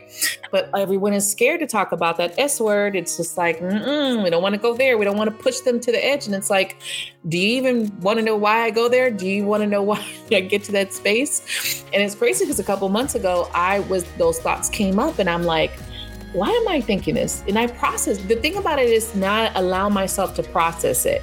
I'm not afraid to talk about suicide. I'm not afraid to go there, right? And it's like, my daughter was talking to me and I was like, I'm unimpressed right now. in, that, in that moment, I was like, I'm unimpressed with life right now. And she was like, damn, that's some real shit. I was like, yes, yes, that's where I'm at. That's where it's coming from. And I think if we can get to that point where we can process it, we could talk about it better, where it doesn't get us to where like we're, we're actually gonna go do it, you know? But you have to process what you're feeling to understand. Why do you want to take your life? Why are you like, fuck this life, I'm over this shit? Why are you at this point? And if you don't start to look at it, then you just miss it because everyone's afraid to talk about it or afraid to have those conversations. And I think that's a beautiful thing to, for you to be in, especially in a nurturing self, is to allow yourself to, what am I feeling in this moment, and honoring it and talking it through. You know, you have to, because otherwise you're just bottling that shit up and then you're staying in the darkness, but you're not processing it. I've been so many times in that dark ass shit and never process it like I do today. Totally different process now, you know? It's that definitely I- true. Yeah. And even what you say about being able to talk about it, it's not even always the person who's having the emotions that don't want to talk about it. It's the person on the other side. Yes. And it's it takes away from the situation. Letting them talk about their feelings is not going to cause them to want to commit suicide. Right. Like you said, they are, they're already having the thoughts, and now right. you're leaving them with those thoughts to themselves because... Right. It's uncomfortable for you. It's right. uncomfortable for you to hear. And luckily, I believe my background in nursing, because that's part of the interview process, I have to discuss that with my right. patients on a regular. So it makes me a little bit more comfortable if somebody is talking about it right. outside of my workspace, because I know, like, okay, let if you're talking about it with me, there's a reason. Right, right, right, right. I oh. never thought about that, but that's probably why I've had that comfortability after damn near eleven years as a medical assistant. I always did those questionnaires and I always did those, you know, the P H Q nines and shit with each patient sitting and talking about this. That makes sense. I'm like, yeah, that does make sense. Yeah. It, it definitely is in that sense, because like if somebody is wanting to commit suicide or close to it, they will reach out because they need somebody to bring them back down. And if they're getting to the point where they're so depressed that they don't reach out, it's more than likely they're they're going to be ready to do it. And that's the one thing. So if somebody reaches out really depressed to the point of suicidal thoughts, always reach always reach out back to them, support them, talk to them, because that's really what it is. They just need somebody to hear them. Right. Like it's it's a different thing when you're ready to be in that mindset of just going, like you don't care what your family thinks anymore, you don't care what you're leaving, all those things. Like it's one of those kind of things that like if you're saved, you either going to try again or it's going to be that wake up call that you need. It's one of those things. For me, it was an epiphany in a way, like yeah, going through it and being like like I'm supposed to be here, there's no other reason why I'm still here. Right. I think that is the other side of, because people get very afraid. And when someone can't, they know they can't talk to other people because I'm going to upset mom, I'm going to upset so-and-so.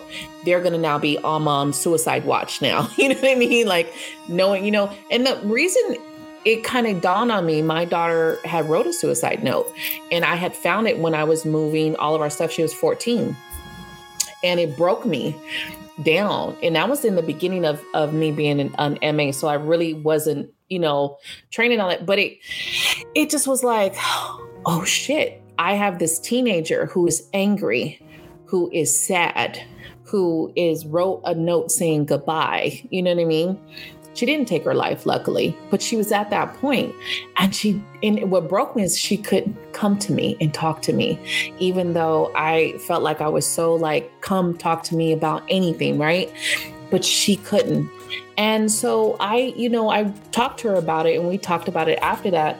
And then it kind of dawned on me like that, just some of what, what you're going through, because I always would be like, why are you crying? Why are you upset? And I'd get angry w- with her for what she was feeling. So she, at some point, it being coming that fourteen year old was like, well, I can't go to her. She's going to be pissed off. She's not going to understand, which I never did. Never did I understand. And it was in those moments where she was like, yeah, mom, I'm not you. You went through this by my age. You know, you had already had a kid, you know, you lost a kid, you know, you went through all this shit. I'm not you. I'm not handling stuff. And that's like the year of where it was like, you're right. Like I'm treating you as if you were me, but you didn't even go through what I went through. And this is why you can't speak about how you're feeling and you're just bottling it up. And I think that's what happens with a lot of teens, a lot of children, a lot of adults. They get to this place where they have no one that they trust that will understand or at least let them speak about what they're going through. You know, one of the things that we hear in the healing circle all the time is just people being able to talk, because in that moment, you're not being judged. Nobody's telling you, hey, your life could be better, suck it up. Nobody's telling you that. You're being able to sit in this space and just feel and process what you're going through. And that's the difference. And then of course on this path, that's what makes me just like, there's a huge difference. A lot of people have, even though people know, but people treat them. We had a, a person who, who in one of the sessions where she was like, as soon as she gets to that space, everyone treats her like the person who's going to commit suicide. So everyone's like, okay, we got to be nice. We got to tiptoe. We, you know, instead of like, let's talk about it. Let's, you know, not treat you differently in that moment, but just let you feel it. Let me sit with you. Let me hold this space so you could just cry and feel whatever you're feeling. But we're, no one teaches us this shit. So we don't know well, how to process it. Well, that and people need to still like normalize that children can have depression, they can have anxiety disorders, they can have any of those things, and that they have to normalize it when they're younger and being okay with talking to them, because if we don't, they're just going to grow up being even more closed off, even more secluded, even more just not wanting to talk about it. Because like a lot of people, it's the way they grow up that you can't go to therapy because like therapy is just for the weak. But it isn't. Therapy helps you so much, like teaches you the best ways to like talk to people about your feelings without pushing blame on them, because that's a lot of how we always usually do is you right. did this, you did that, you did this, instead of like, I feel like you did this, I felt like this. So that it's like, right. okay, well, I see you're perceiving me this way, so this is how I'm going to talk to you, like right. to right. make you understand. Well, when I used to be a C N A, I used to work with a lot of um, psych patients, and their emotions were just so up and down, you know, um, between depression, manic, and what have you, even the suicidal. You know, you have to be as a medical field, in the medical field, and just not even in the medical field. Learn how to conduct yourself with them. Learn how to be able to talk to them so they don't go that far, that distance.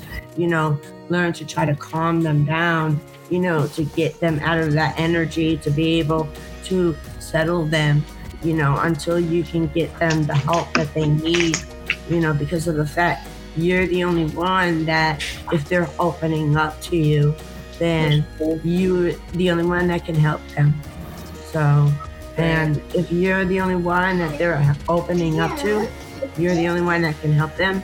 So you must be able to talk to them in the right way to get them the help that's needed. Yeah, I think it's about just letting, try to understand it as best as you can. Because I attempt, I my first attempt at suicide, I was fourteen. You know, I have a scar on my wrist that I, from time to time, I will look at it. And at, when I was fourteen, I just didn't want to be here anymore. That that was literally it. I felt alone.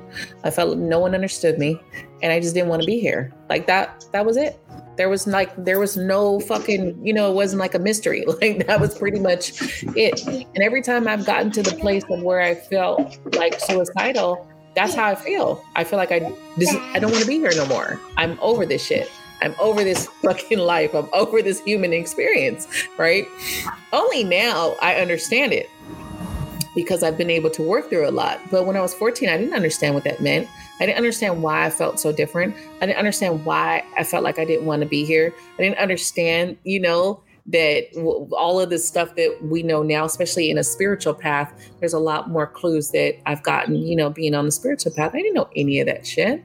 I just knew I didn't want to be here no more. And I just was tired. Like I was, I tell you, unimpressed. Like going to these moments and I'm like, I'm kind of un- unimpressed with this shit. Like what is next? Because this is not going to get it, you know? And that's why I say we have to normalize that, because I was one of those parents was like, what, what are you sad about? What are you crying about? Your life is so much better. But your kids don't know your life. They weren't raised, you know, in your life. They're going through what they're going through. To your child, that is the worst experience of their life. May not be worse to you because you've, you know, gone through other shit, but to them, this could be the worst ever in their life and they're processing it.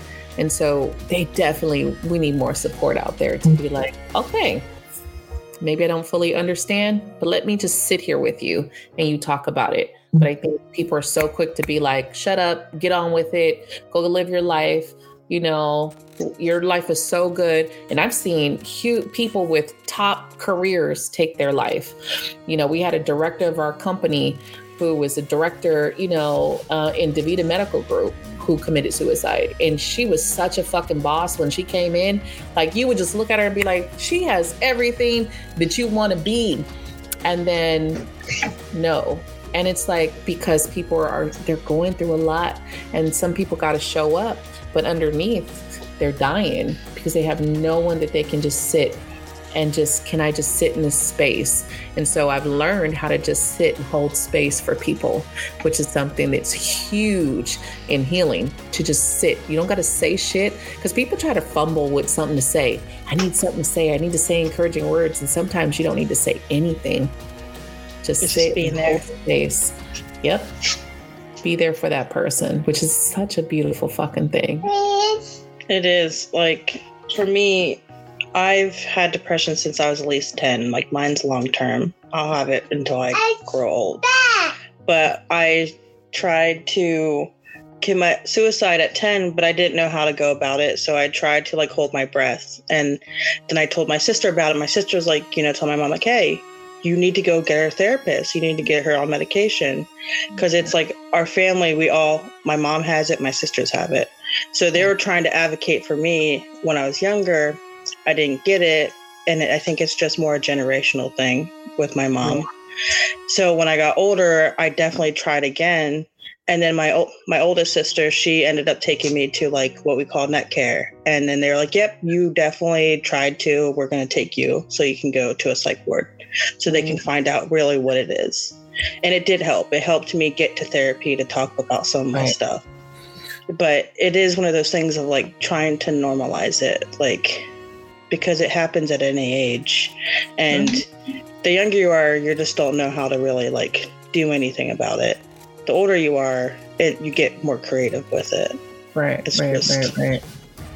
It definitely can go through the generations, because like depression definitely is in my family. There's a lot of different people with depression, suicidal and things like that. So there's definitely the generation now. Of course, on my path, I'm going more into the metaphysical. So when we look in the metaphysical, depression is ex- escapism. You're escaping this life. And what we don't realize is, is a lot of us, we came here, right, with these beautiful purposes.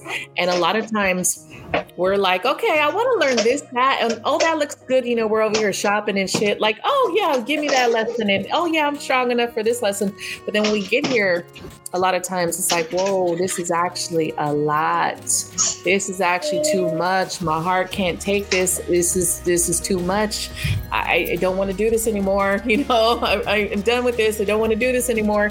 And so again, if you're not able to work through this to figure out how do I relieve these burdens, or how do I relieve some of this shit that I asked for and no one's teaching you the right way, well, that's where we want to just, okay, fuck it. The only way to get out of this shit is taking my life, then I'm going to take my life, right? Because depression is that. It's, you're trying to escape. It's figuring out, what are you trying to escape? What are you trying to leave from? And then if, if things are that bad in your life, and and again, it's not that it's that bad, but it's in this moment, it's too much. Like, I even go through moments as an adult where things are too much for me. Like, my daughter, she understands now. It's like, okay, I need to leave mom alone, because in this moment, everything is super fucking loud. And I get in these moments, it's not that I'm super sensitive. It's just, that's the way my energy is. It'll get too loud. Everything's too much. And I just need a moment. Like, just like, give me a moment, you know? And I think that's all about us figuring each other out to say, okay, I recognize something's going on with you. Let me give you this moment. And we don't do that as people. We're not supporting each other in that way. No, we get in that fight or flight response, and people, some people don't back down because either in their own way, they think that if they let it go now, it's just never going to be resolved. But it's, people need space, because if you don't give them that space, they can have a mental breakdown, and it could be more physically harming themselves in some way, or trying to like run away, get somewhere where no one else is at, because you just, you need a moment, because it gets, it just gets overwhelming. I think that's one thing people have to understand. You have to like give the same sympathy to somebody that you would want to yourself. You can't just be on somebody, on somebody and on them without, when they're like, hey, I need a break. I need a moment. Because we all do. Right. Yeah. Yeah. Yeah. I mean, I, I, um, I grew up with my, my sister. She was, um, well, pretty much all, almost everybody in my family has a mental disorder, um, but my oldest sister, who had passed from um, brain cancer, she had an emotional disorder, and she used to run away from home all the time because she felt her emotions were just so complicated. You know, she ended up, um, you know, getting involved with a man and running away, and you know, having children and. You know, then my mom didn't accept her. I was the only one that was there for her, you know, would help her out on, on times that my mom didn't even know, you know, and then it, it took me to get my mom to accept her and children, you know, so it, it was a lot that I was growing up with. And then the, the man would break into my home, trying to get her back, and the children. There was a lot of emotional up and downs within my family, you know, but um, she ended up finally breaking away, but she ended up going through so much mental distress, you know, she ended up losing all her children, and, you know, she just, it was rough for her, you know. Um, there, she ended up having seven children. I'm only in contact with two. So. Oh, well. Yeah, and, you know, and they're down here in Florida, so thank God for that. But, you know, she ended up passing like ten years ago from brain cancer, and she never barely worked. You know, she worked the street, and because she didn't have no education, because she always ran away from home, and she was so emotionally not there. So, you know, there was nothing that nobody could really do for her at that time. So, you know, I just tried to be there. You know, she was my sister. She was my best friend. I always looked up to her, you know, but I knew that she always had a problem, you know, and I just always tried to be there for her. So. Yeah, it sounds like she had a lot going on in her energy, like, and not being able to have anyone to kind of really, you know, sometimes you have people there, but you don't have people there. You know what I mean? Like, even all the times where I felt my lowest and suicidal, it's not that I didn't have anybody to call and talk to. It's just what I was processing within me, you know, in those moments of not wanting to fucking be here no more. And it had nothing to do with anybody else. And I think a lot of time we we take it towards self, like, you know, how could you want to do that? How could you want to leave?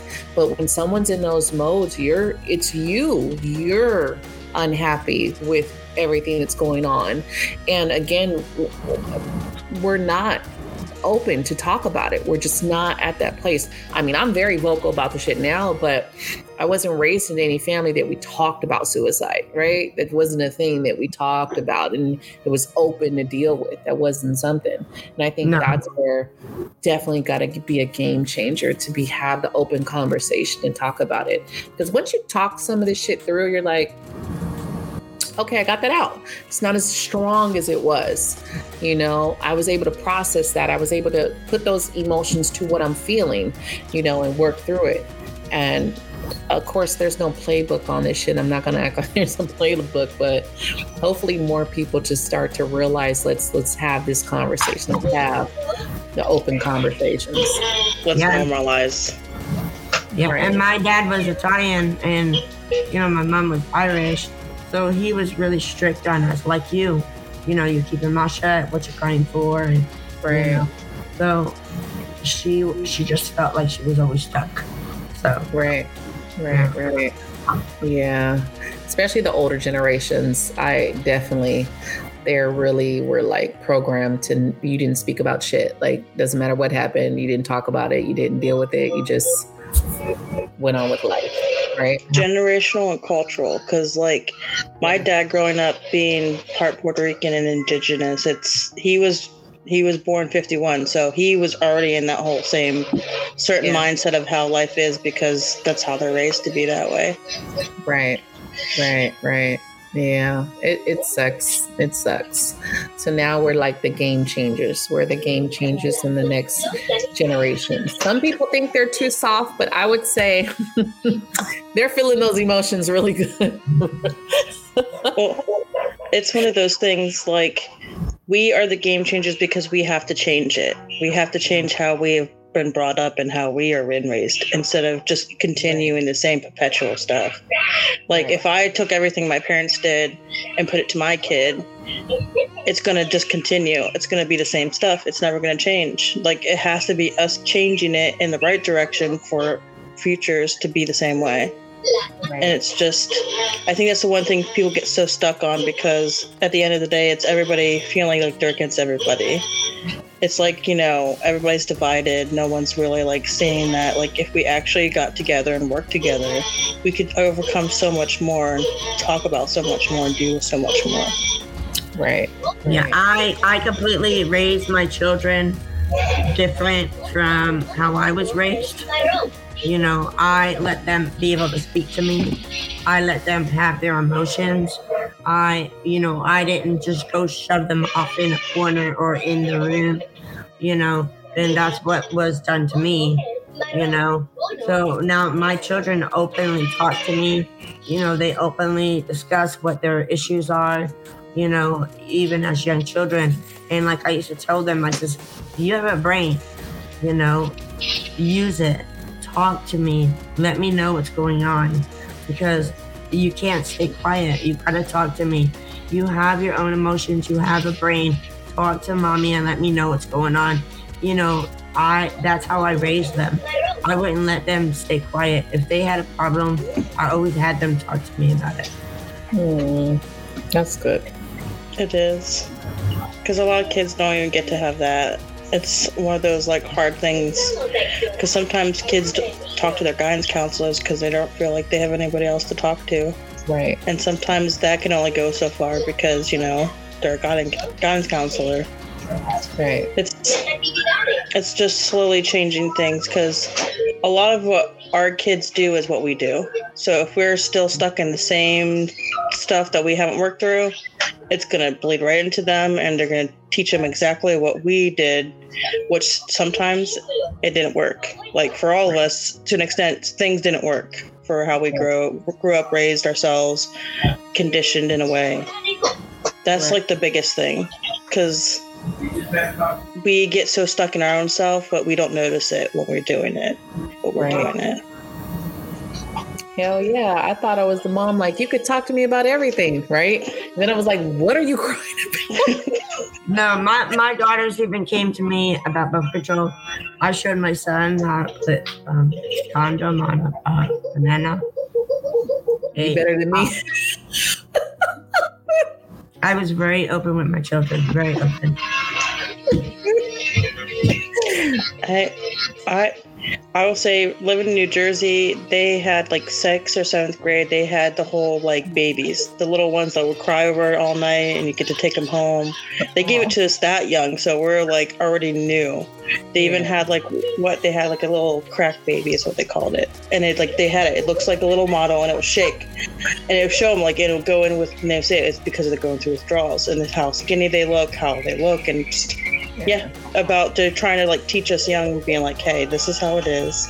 Because I think we had at least one girl in that grade that was already pregnant. But you're like from New Jersey, but they I, then you're than the earlier generation of New Jersey. Because when I was in New Jersey, they sure as hell didn't give me no baby. They just gave me a a, a, a board and. This is what this, this is what that, and that's about all they showed me. So. Oh, yeah, no. No, they had, even had the fake baby belly, like where you can put it on. It was all filled with water. Oh, they need that. They need that in every school, because my daughter had a fucking pack of sugar or flour. Like, that's what she toted around. Oh, and, you know. You know, you're just going to put it down. You're not giving a shit about that flour. Yeah. Oh, yeah. No, these are the ones you have to twist it and hold it. It's not fun. Twisting and holding it in place for like thirty minutes. Just holding it. Baby thing. That in all the schools. Like, have the crack baby. Take the crack baby. Yeah, like that was, it was one of those things of being like very shocked. Like, but yeah, they, they taught us young about it, because I, I had that baby during when I, oh. Uh-oh. She froze mid-sentence. Yeah, I was like, where were the crack babies when I was? I didn't get that. That's why no. I was pregnant at fourteen. she's a, she's just a younger generation in New Jersey, because Jersey, they didn't have none of that when I was they, growing up. They need that everywhere. You yeah, they do. I agree. Get them back pains. They'll stop a whole lot of shit. Take the crack baby. You will not want to fucking have a kid after that. No, no. Seizing and shaking and shit and crying all the time. Oh, no. I just had to worry about not cracking my egg, not dropping the egg. Right. I yeah, I, I I think they did definitely need those strap-on kids in, in the bellies um, and see how it really felt. Because I think when, you know, of course, when you're a kid, what you're thinking of what it's gonna be and what it is is so two different things, you know. And I've I've been a teen mom forever, so you don't get to find out who you are. You know, you don't you don't get to find out who you are, and then you're trying to figure that out when you're older, and that's like, who the fuck am I? Like, who the hell am I after all this time? You know, that's why you have a lot of people that have kids young, and then they're in their forties, and people like they're having a midlife crisis and shit, because they have no clue of who the fuck they are. And all of a sudden it's like, now I got to figure it out. My kids are older now. Who am I? So um, I know we can go on and on and on and on, on and on. We started with makeup and ended with suicide. Mm-hmm. Pregnancies and everything. So thank you, uh, Louisa, um, Queenie, for coming on, and um, Amanda, who whose phone messed up. Um, but thank you guys so much for coming on and having some real ass conversation. Um, and that is it, you guys. I'll have the ladies' information if you want to go and check them out and show them some love on their pages, um, to where you can go and find them on their social media. And as always, we're going to send you guys some love and some light. Until next time. Bye. Bye.